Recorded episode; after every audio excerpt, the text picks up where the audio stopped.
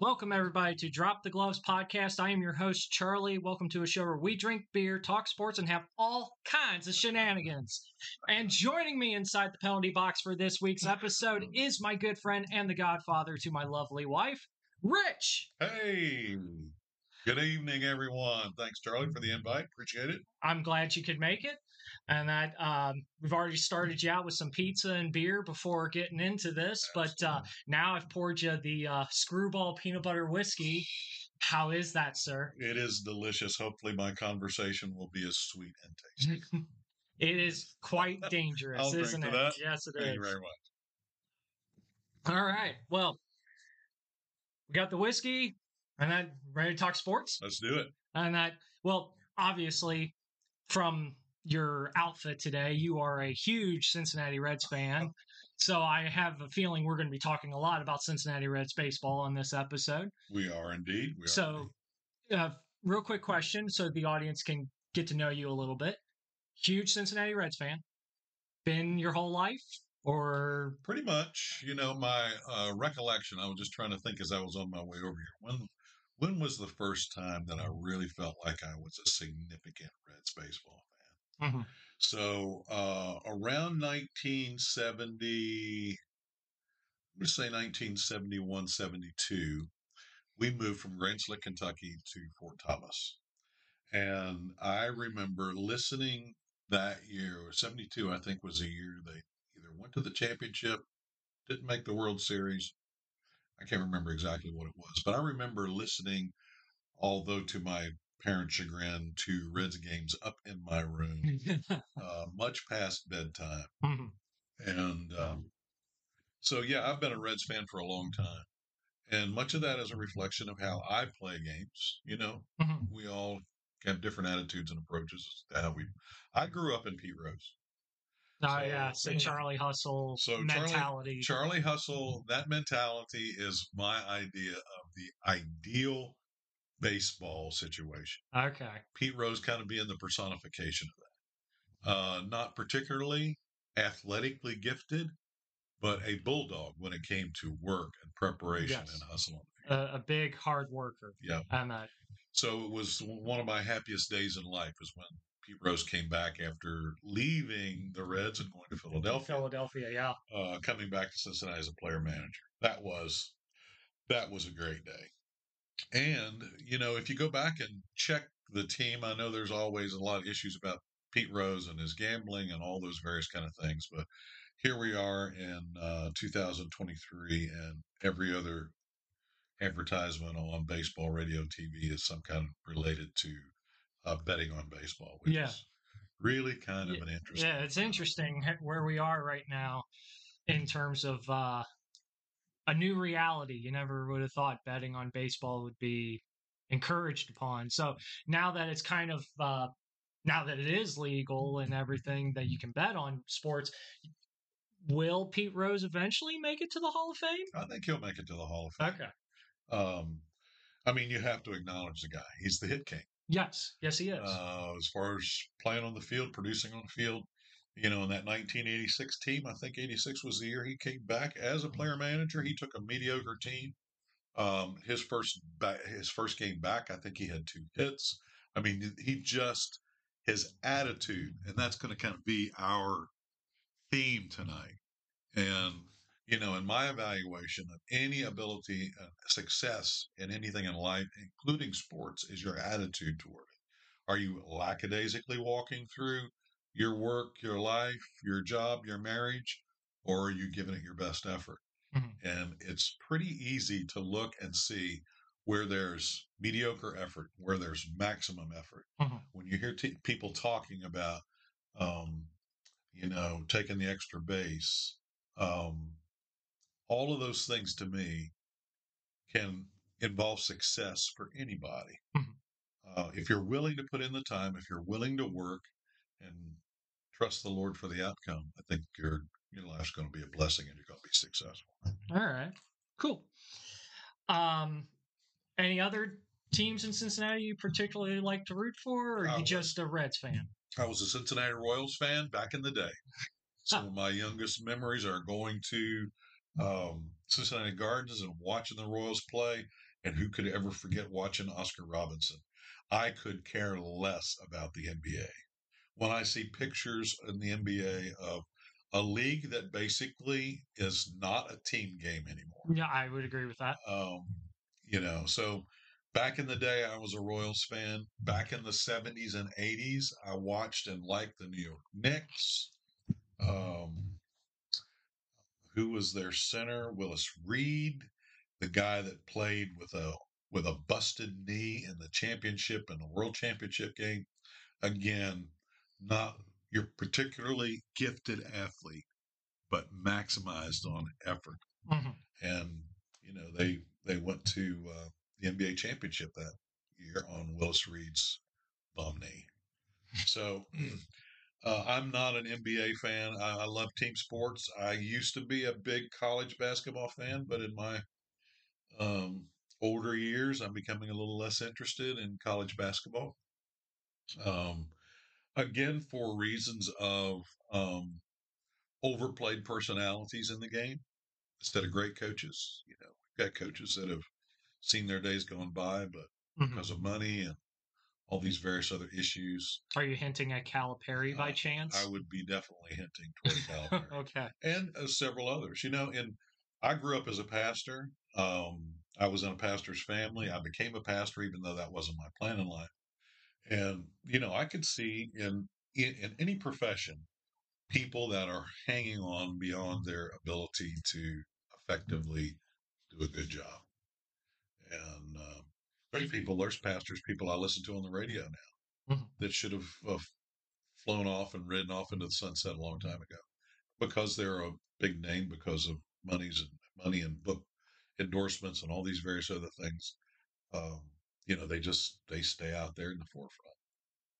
So anyway, that's a that's probably more than what you wanted to hear. Yeah, that's fine. It's fine. But, what about uh, Bengals? You didn't mention them. Big Ben- well, big Bengals fan. Uh, big Ken Anderson day.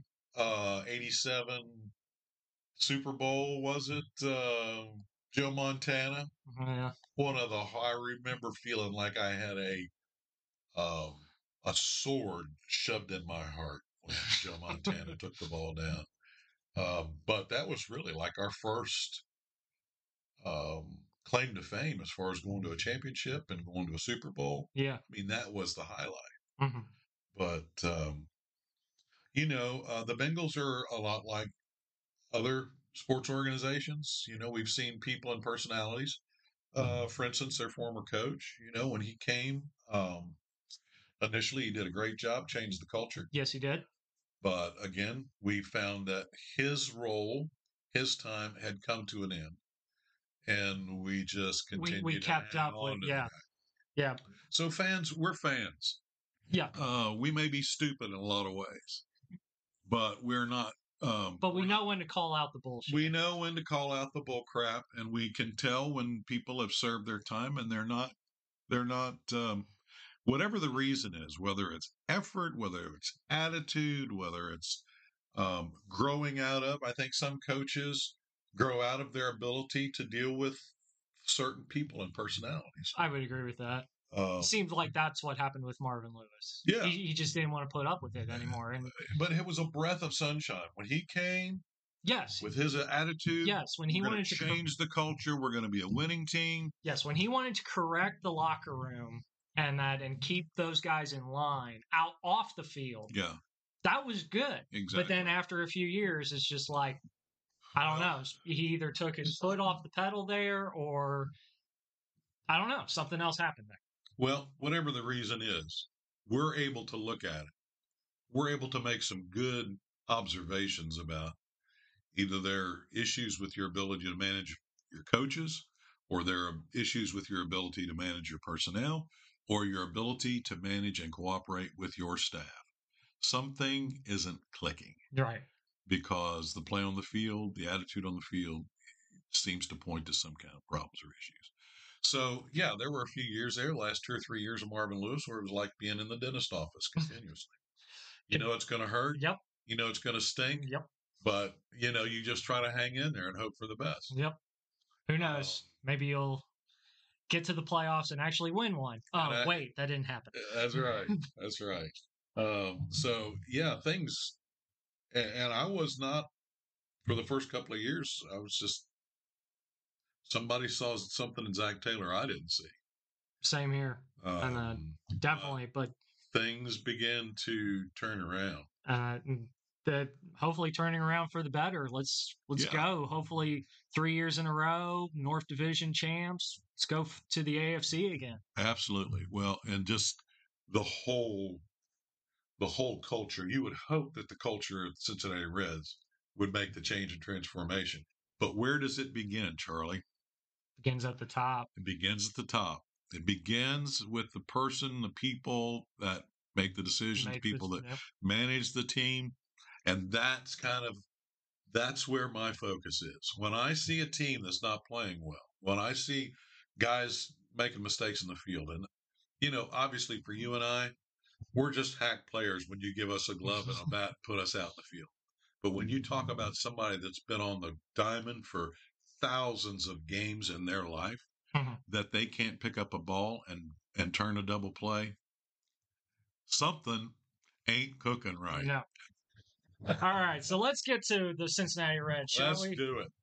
And then, so what is your take? They've played a month of baseball now. So what is your takeaway? Well, my takeaway was you and I had this conversation a couple of months ago, maybe more. Uh, Rich, how about coming on my podcast? Well, that gave me a little bit more motivation. I've been doing a lot of work around the house. And what better thing to do, Charlie, when you're working around the house, but to turn on the Red Spring training games? So I listened to a lot of spring training games. I heard a lot of names. And I think that the future for the Cincinnati Reds is bright and beautiful. I think we have a solid minor league program.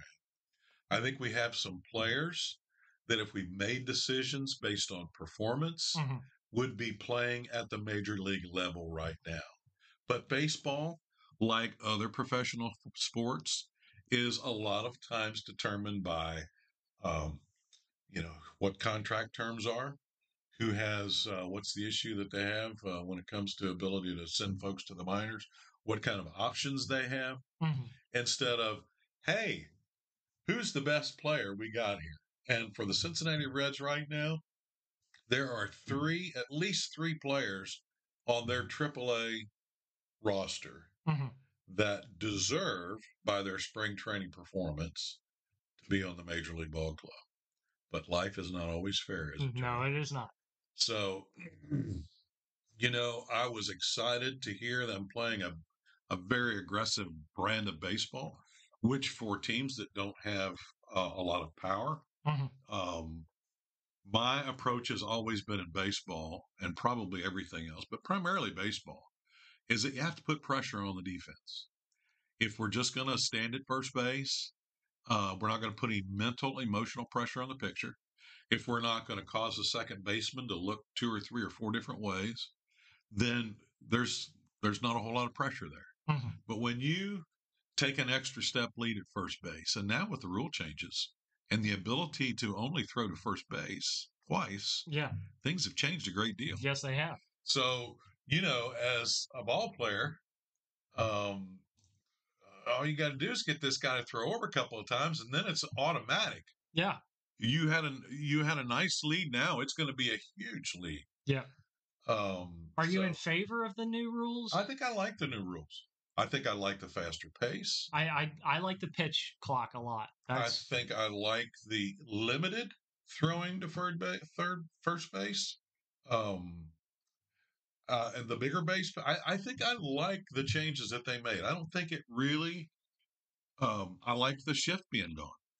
Uh, I, I don't- was wondering about that because I've had a lot of people on here. My dad and another uh, guy I had on here uh, a couple months ago. Both of them do not like the defensive shift. Yeah, They really do not. yeah. I th- I think you know Or they, they don't like that they that they took it away. Took away the they shift, took yeah. it away. The shift. Well, I get that. I, I understand that. You know, baseball purists are not going to like that. And, um, you know, even as an outfielder, Charlie, or an infielder, you move around based on your whether you got a right-handed pitcher or not, or whether he throws fastballs or changeups. You anticipate. That's the, you know, you if you listen to, um, if you listen to the television personalities in baseball, if you listen to Jeff Brantley enough on the radio, By the way, I was very honked off when I tuned in the other night to listen to Jeff Brantley on WLW, and I got Jim Day. And I'm thinking, oh my goodness, did I really tune in to today to listen to Jim Day? I am a purist. I like having people that have played the game, know the game. And if Marty Brennaman was, he was the people's commentator. yes, yes, he was. Because he would hold players accountable. If they, if he thought they were skipping a beat or taking some time off, he would, he'd mention it right there on the air. And I like that because we can tell. Oh yeah, we can tell whether you're you're taking a break or not. So uh, Jeff Brantley is, you know, he's he's really good at not being highly critical of the players, but identifying that hey, there you might have wanted to run that ball out. You might have had a double if you'd have taken a few steps out of the box instead of watching the fly ball. So, you know, there's some things about even uh, even our commentators um, can observe and see playing on the field. So, yeah, when I turn on the radio and I hear radio broadcaster and Jim Day, who's a TV broadcaster, I'm thinking, hmm, I, I turned this on to listen to somebody that knows what they're talking about. And I'm very disappointed today. Mm. Well, I'm looking at the uh, batting averages of the roster for the Reds. There's not, uh, there's only one one player who is batting over 300 right now, and that is Henry uh, Ramos or Ramos, right fielder. Well, Ramos is not even playing on the club today. He's already been optioned to. Jeez. so now that makes the whole roster under 300. So if you looked at that roster a week or 10 days ago, you would have seen four guys at the top that were over 300. Uh, TJ Friedl is almost 300. He's yep. batting uh, 298 and then followed by Tyler Stephenson, who is uh, two um, 286, and then Jonathan India, 281. Well, all three of those guys were hitting over 300 10 days ago until they hit their uh, six game, seven game losing streak, was, where there was virtually no offense. I, I was looking at that. So the last, uh, yeah, before sweeping the Rangers mm-hmm. uh, earlier this week, yeah, they lost uh, six. Yeah. They what was it? You went 10-0 against the Rays, 8-0 against the Rays. Had a few close games against the Pirates, and then you went 2-1, 2-0. And then what what would you think of that Rangers series and that sweeping? Is that a good sign and that maybe for interleague play or I mean they're playing Oakland this weekend, so well when Texas came into town, they were the number one team in their division, which is kind of amazing. I think they're in the same division as California Angels. So I can check that real quick. Um, you know they were uh, 14 and 7 or 14 and 6 i think when they came into town and they left town uh 14 and 9 or 14 and 10 14 and 11 14 and 11 uh, and uh, yes rangers are in the same division as the astros angels mariners and athletics. Yeah so they were the first pick. and they're tied tied they, for first they, the astros. they were clearly in first place when they came into town. And cincinnati played the brand of baseball that we saw in spring training mm-hmm. We saw them taking the extra base. We st- saw them putting pressure on the defense. We saw them uh, stealing a base. We saw some decent pitching, mm-hmm. but not great pitching. And that is, to me, um, your method of play, your approach to the game and how you play it is going to, I think, take a lot of pressure off of Greene and Ashcraft. Mm-hmm um, for these guys to throw no hitters in order to get Greene goes out and pitches six innings day before yesterday or, or before Texas comes into town, pitches strikes out six or eight, and he ends up a loser. It's like, you know, if you're playing on a team like that where one guy is going out and doing his job, but the other eight guys on the team are not, well, nine, nine on the team now with the designated hitter. Right. I mean, we have instead of the pitching spot now in the National League, we have a designated hitter. We can go left, right. We can put somebody that's hitting at least 250 in that place where that uh, where that pitcher uh, hit mm-hmm. or placed, and we're not scoring a run, and we're not scoring a run because of the attitude of of your team, your attitude of your manager, perhaps, um, that you've gone back to this conservative baseball. You can't play the same brand of baseball that you had when Adam Dunn was on the team here. No. And you had three guys or four guys that could come up, hit the ball out of the Oh, yes. And you had Ken Griffey Jr. on that team. Junior. This is a yes. scrapping team. This is a steal the base team. This is a keep you nervous on the mound team. And that's what I saw in spring training. And that's why I got so excited about the regular season. I thought, okay, Bell's had five years as manager.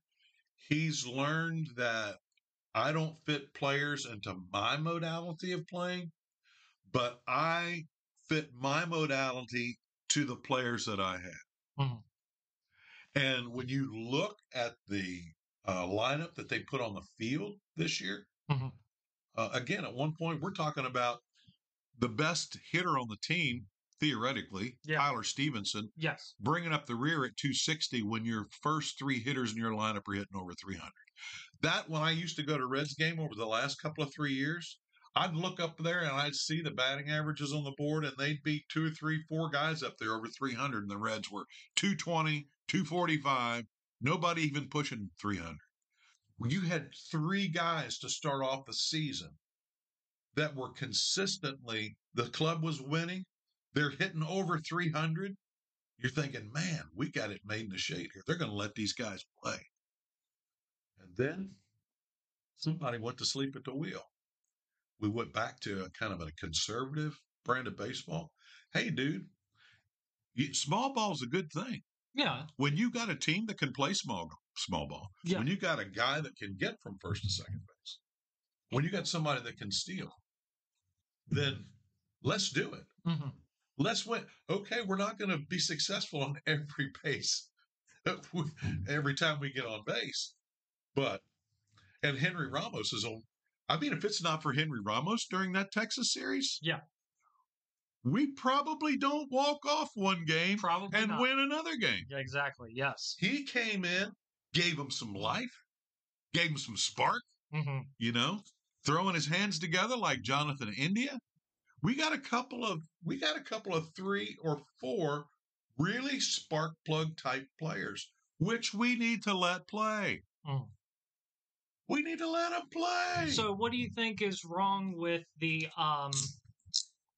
What What do you think is wrong? What What makes the Reds go from like foot on the pedal, they can play scrappy ball and be aggressive, to being conservative? Do you think they get too comfortable, or do you think it's a manager or a general manager thing or something? Well, I think that um, you know, someone said they they said it again this week. Baseball's a baseball's a game that you have to deal with failure a lot, and it sounds it seems to me like that these young players um, are are fighting that battle.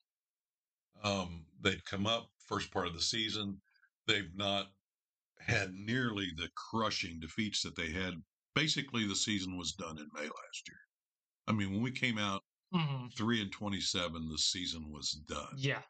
But the first fifteen to twenty games of the season, this team was playing competitive baseball, and you have three starters in Hunter Greene, um, Ashcraft, um, who's our third, Connor Overton. You have three solid young pictures that are going to be around for a long time. So when you look at when you look at the offense and the pitching that they had, you okay, we're I think we got the possibility of a competitive, and that's what we're asking for. hmm Uh, we know we're not going to win the World Series, but we want a team that'll compete.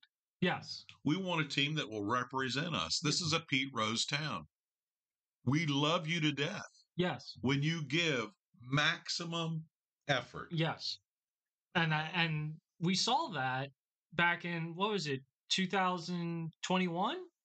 21. They were uh fighting, scrapping for that wild card spot, that last wild card spot, and unfortunately they didn't get it. Lost it out to San Diego. They choked in the last two, three weeks of the season. I mean, they were in it up until that point.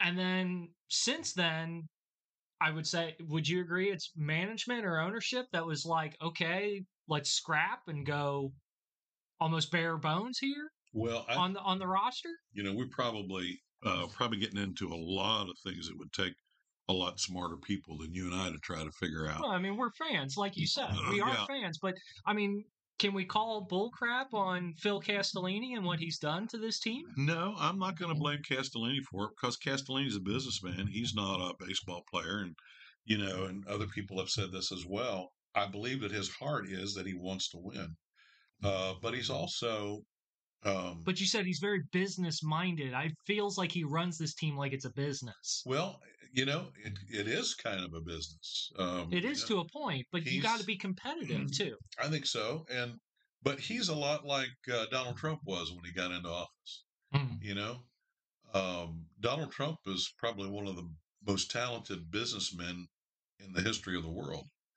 Um, he's built a financial empire that is probably second to none. He's managed it well. He's created tremendous revenue from, and you know, he's probably been through the ups and downs of that business. But you know, first and foremost, what got him there and enabled him to be who he was was he was a good businessman. Phil Castellini has been in the produce business uh, for a long time. hmm Uh, he's thrown a lot of tomatoes and cabbage and lettuce around in a warehouse and saw people that did. hmm Um, so he earned the right to be able to when he had the when he had the opportunity, he earned the right to become the majority owner. There are other owners in the Cincinnati Reds. He's just the the face that we see. He's the one that gets all the blame when they don't do things correctly. But he's not a baseball man.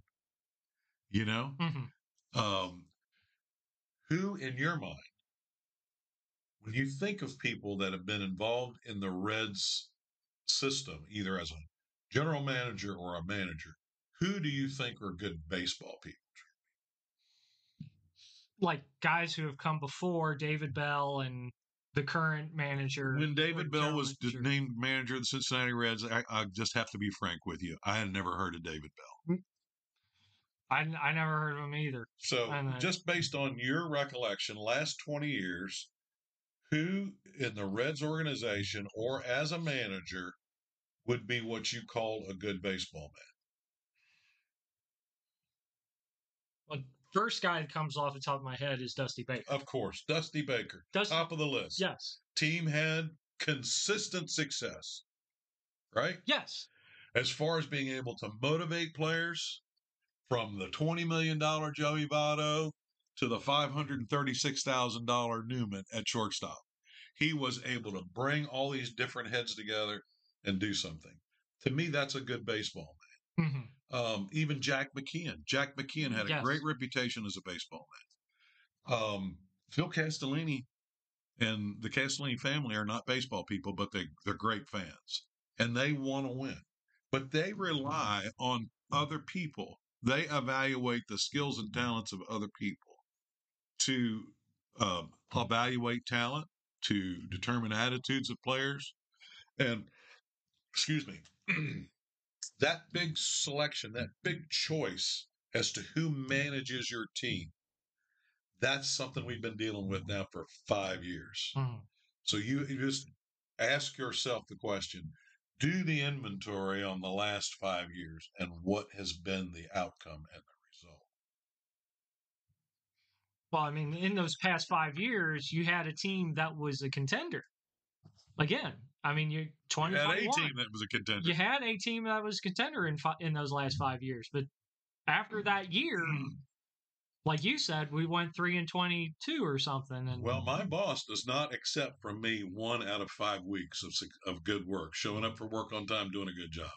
And there is a sense of success at what you do. Now, let me just say this: I am I've determined to be patient with Nick Krall because I think he has a better chance, a better shot at doing something that's not been done here the last few years. And that is continuing to bring in talent, to evaluate talent based on his budget restrictions, and put on the field a competitive team. Mhm. So Uh, court's still out on him. Okay. But in every profession, it's about, especially in sports, Mhm. it's about well, did you have some success or do you have a plan for success? If you've had three years of failure, what's your what's your plan for success? So, you know, in the case of the Reds, um, last year was a horrible year for us. But this year, we see the benefit of players that came into our system. Our minor league system now is considered, uh, correct me if I'm wrong, do some research on this. But the Cincinnati Reds minor league system, if I heard Jeff Brantley correctly, is third in the country. It's in the top five. Yes, it is. Our minor league system is number three. What's ha- is it because we have suddenly become better developers or player personnel, or is it because we injected it with players from the trades that we painful trades that we made last year, and this year instead of praying that somebody is good enough to make it to the majors, we have players that are fighting to get to the majors, and they're good players good players. Um, McLain is the one that impressed me this year during spring training. I mean, if there was anybody that Jeff Brantley had good things to say about consistently when he came up to the plate, it was McLain. Mhm. McLain's in the minor leagues right Okay. now. Uh, everybody talks about Elly De, De La Cruz. Uh, the only thing that's going to keep him from getting here is a broken leg. The guy is a gamer. He's a hustler. He's Yes. talented. And He can crush the ball a mile. I yeah, mean, you know, and he's he showed us some stuff in spring training. You know, he started off slow, but by the end of spring training, that's why, from a fan standpoint, you know, ideally, uh, we're made up of we like justice. Yeah. What a player does well, you know, I'm I'm looking up here on the board. I don't know David Past Pastrnak of the Boston Bruins, but that guy did well at what he did. Mhm. And in baseball, you would hope that that's also the case. A guy comes up in spring training, and now they we've heard these guys say this, uh, commentators and color personalities numerous times. That spring training used to be where ball players got in shape. Now they're in shape before they get there. So there is a certain measure of failure that you might expect at spring training. But for the most part, those players are ready to pitch and they're ready to play. And if they have a good spring season, then they should be on the major league roster. Now, um, and McLain, so when I saw that, you know, like a lot of Reds fans, it's like back to the same old measure Mhm. contract length, who has options instead of one of these days, Charlie, wouldn't you just love to hear a Reds player play, say, I don't care what your contract is and I don't care what your options are. We're putting the best 25 guys we've got in our system out to play every day, and we're going to play like mad dogs. Every Cincinnati Reds fan wants to hear that. That's right. That's right. So, you know, just from my idealistic standpoint, you know, if if we as fans could just see and hear that kind of attitude on the field, we'll we'll we'll put up with a lot of stuff. Yeah. But it's uh, you know, the last three games being the exception, um the Reds have I think they have exceeded expectations. Um, I think they're doing better than, excuse me, they were expected to do. And, um, you know, again, we kind of see players that start off the season with a bang. And um, Jeff Brantley, again, I mentioned his name a lot, but I really enjoy his uh, knowledge, his insight, his understanding about how the game's played. It's Mhm. about adjustments. Uh, Vosler, when he came up, when the season started with Vosler playing first base, I said, "Who cares about Joey Votto? If this guy's going to hit a home run every other game or every third game, Mhm. play the kind of first base he's playing, you can stay down and rehab as long as you want to, Joe. but uh, Vosler's also been released and reassigned to Louisville as Mm. of yesterday. okay. So he started off hot and strong, um, but pitchers made adjustments, and he hasn't been able to deal effectively with those adjustments. Will Meyer, you know, I understand he's on the injured list, uh, retroactive to Wednesday of last week. Um, I can't remember who they brought up. Uh, Henry Ramos, they sent back to Louisville. Uh, again, he was the spark of the Texas series. I mean, if you go back and look, you're going to find Henry Ramos's name somewhere, Mhm. uh, either scoring from second or stealing a base uh, or getting a, a base hit to win a game. Mhm. Um, you know, when you come up and you perform like that, to my way of thinking, you need to stay up. Yes. yeah. Agreed. So just imagine you're Henry Ramos. You came up to the big show. You scored the winning run in a walk-off game, and you just got demoted to Louisville. That yeah.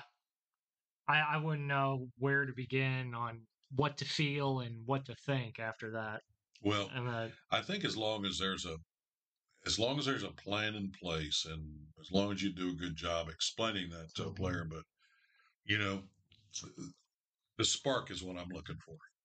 What was that they used to call the uh, after game show with Spark Anderson, the main spark or whatever?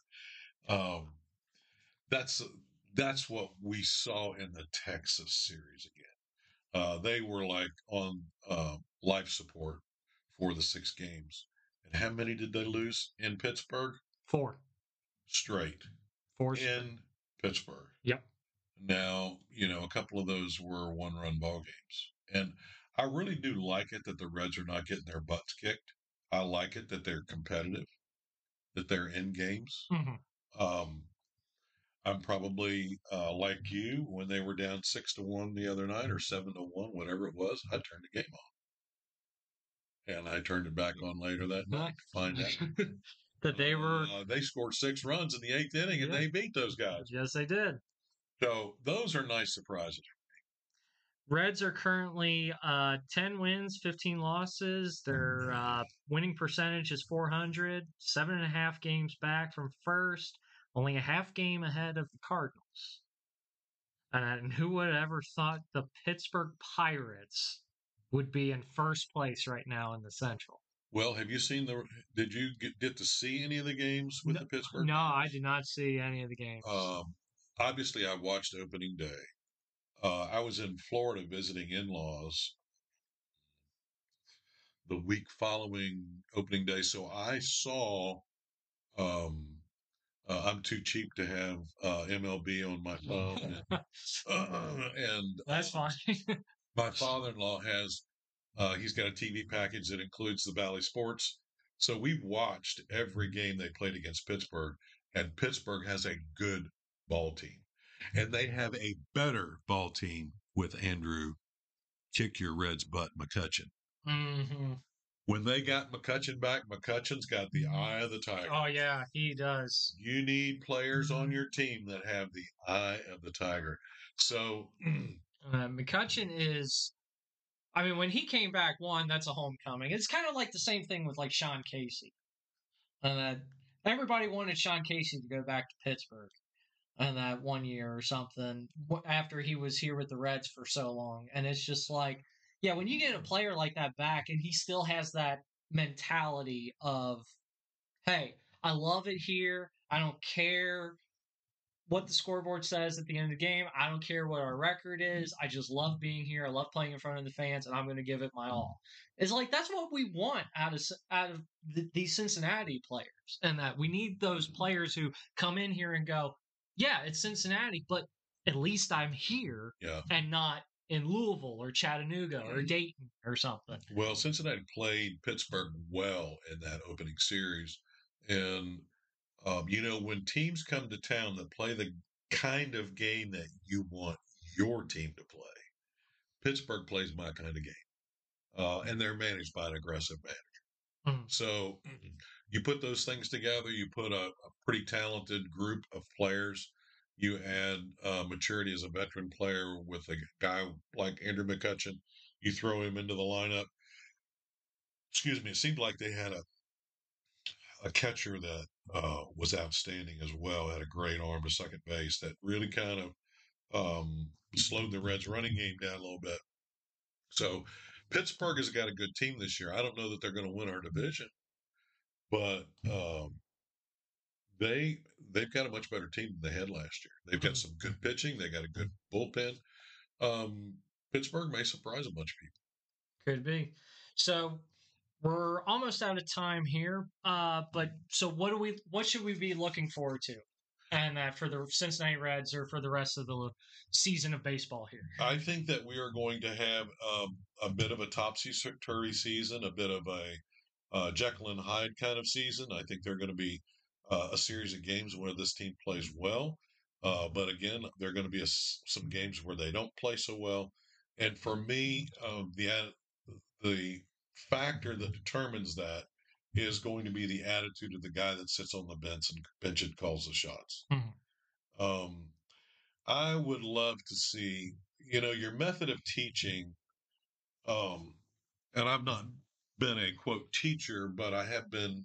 Um, some of my assignments have been teaching people, and uh, you know, in the roles that I have had, and uh, my brother's a superintendent. You know, he was a principal, a teacher, and uh, we will often have discussions about: Do you want to maximize the material that you give your students and have them regurgitate it to you?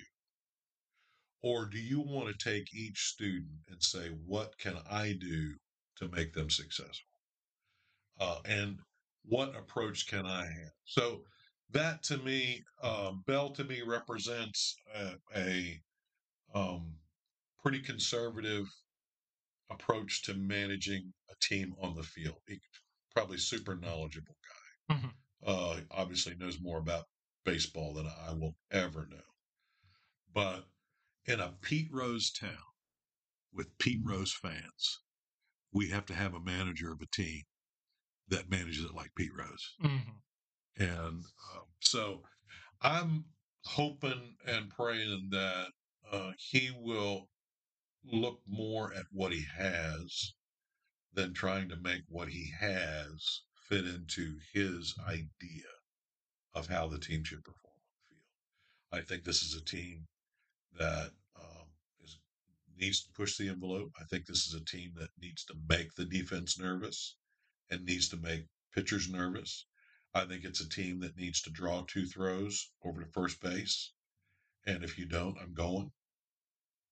And you've got some speed. You've got at least two, maybe three guys on this team. Uh, Friedl, uh, Fraley, um, mm-hmm. at least those two. I'm thinking there's probably a third steer that are fast guys. Mm-hmm. Do you remember what it was like when Joe Morgan got on the on, on first base back in the glory days of the Cincinnati Reds? I wouldn't know. I wasn't there. in the glory days of the Cincinnati Reds, um, in the World Series years, 75, 76, all those years that when Joe Morgan got on first base, you knew if he wanted to take second base, he was going to steal. Mm-hmm. That's the kind of we need to have two players or three players on this team that when they get on first base, and they do have to get on first base, mm-hmm. um, they do have to be selective hitters. Um, that it's it's going to give them that mental advantage they need to stay competitive. Um, then I'll just close with this uh, final statement. I was listening to uh, again Jeff Brantley, who I thoroughly enjoy listening to. Um, talk about a player, they do this um, trivia thing um, during a ball game, and I'm trying to remember. Arthur Rhodes was the answer to the trivia question. Hmm. Uh, Arthur Rhodes was a, re- a, relief pitcher that pitched for the Reds for a couple of years back in the day. I think Brantley, he and Brantley stayed on the played on the same team when Jeff Brantley was here. And he was talking about the kind of person Arthur Rhodes, believe it or not, stayed in Major League Baseball for 20 years as a relief pitcher. And he said that he was a great guy to have on the team. Number one, as a good relief pitcher, somebody was going to give you his best shot every time he went up on the mound. But he said that he was a hold you accountable presence on the bench. Mm. Now you can have managers, excuse me, function in their role and their responsibility. That's a good thing. Mhm. You expect a manager to hold you accountable. But when a pitcher, you know, who you you don't want to hurt your hand or arm, notices that you didn't run out a ground ball to first base and tells you, I don't want to see that again. With the awareness Yeah. that if you do that again, we're going to meet outside and we're going to have a, a man-to-man kind of visit. he said, um, the Reds need somebody like Arthur Rhodes on their team, which Somebody's going to keep the whole team accountable. somebody that's going to keep the team accountable. And really, in your personal evaluation of who that person might be, who do you think that could be on the Reds team? If he was on the roster right now, that'd be Votto. That is correct. So, you know, I think from the standpoint of, I don't think we're living in a vacuum. I think a lot of people know that that bench accountability goes a long way in a game of baseball. And the person that's going to be respected and listened to on the Reds roster right now is probably somebody like Joey Votto. He's been there. Um, he's been successful Mhm. he's you know in recent years he continues to be successful at what he does um, other players have benefited from his approach to the game so if anybody has the moxie and anybody is long in the tooth that could be an arthur rhodes on the reds team it could be joey Votto. but i think that uh, and again i'm uh, i don't follow him enough uh, and i'm not focused on his personality enough to really know for sure um, you know, what his approach to that kind of assignment would be. But if the Reds continue to scrap, and if somebody like Joey Votto uh, assumes the responsibility of keeping some of these uh, players that are extremely gifted, Mhm. but not maybe as accountable and as they should be, Mhm. uh, if he steps up the plate and fulfills that responsibility, and David Bell lets this team play like they're capable of playing, I think we should we could be having some interesting things to talk about in June or July. Hopefully, not a uh, season where we go, oh, gosh, it's after the All Star break. Finally. Hopefully not. Well, Rich, thank you so much for coming on. I appreciate you uh, being on. You uh, were full of so much insight. Oh, bless my and that, and I'm I really hope our listeners enjoyed uh, hearing what you had to say. So I'm going to close it out here. Uh, so for all you guys listening, that's going to do it for us in the penalty box for episode 117. I would again like to thank my uh, guest, uh, Rich, for coming on. Uh, had fun. It was awesome to Yeah, listen to yeah, you yeah. and hear what you had to say about your favorite Cincinnati Reds Yes, team. I mean, go Reds. And uh, so, guys, go ahead and uh, be sure to follow the show on Instagram uh, at Drop the Gloves Podcast, all lowercase, all one word. We are on uh, Spotify, which is our hosting platform. Thank you, Spotify, for 117 episodes. We are also on Apple, Amazon Music, iHeartRadio, and Google. I am your host, Charlie, and we will see you guys next time in the penalty box.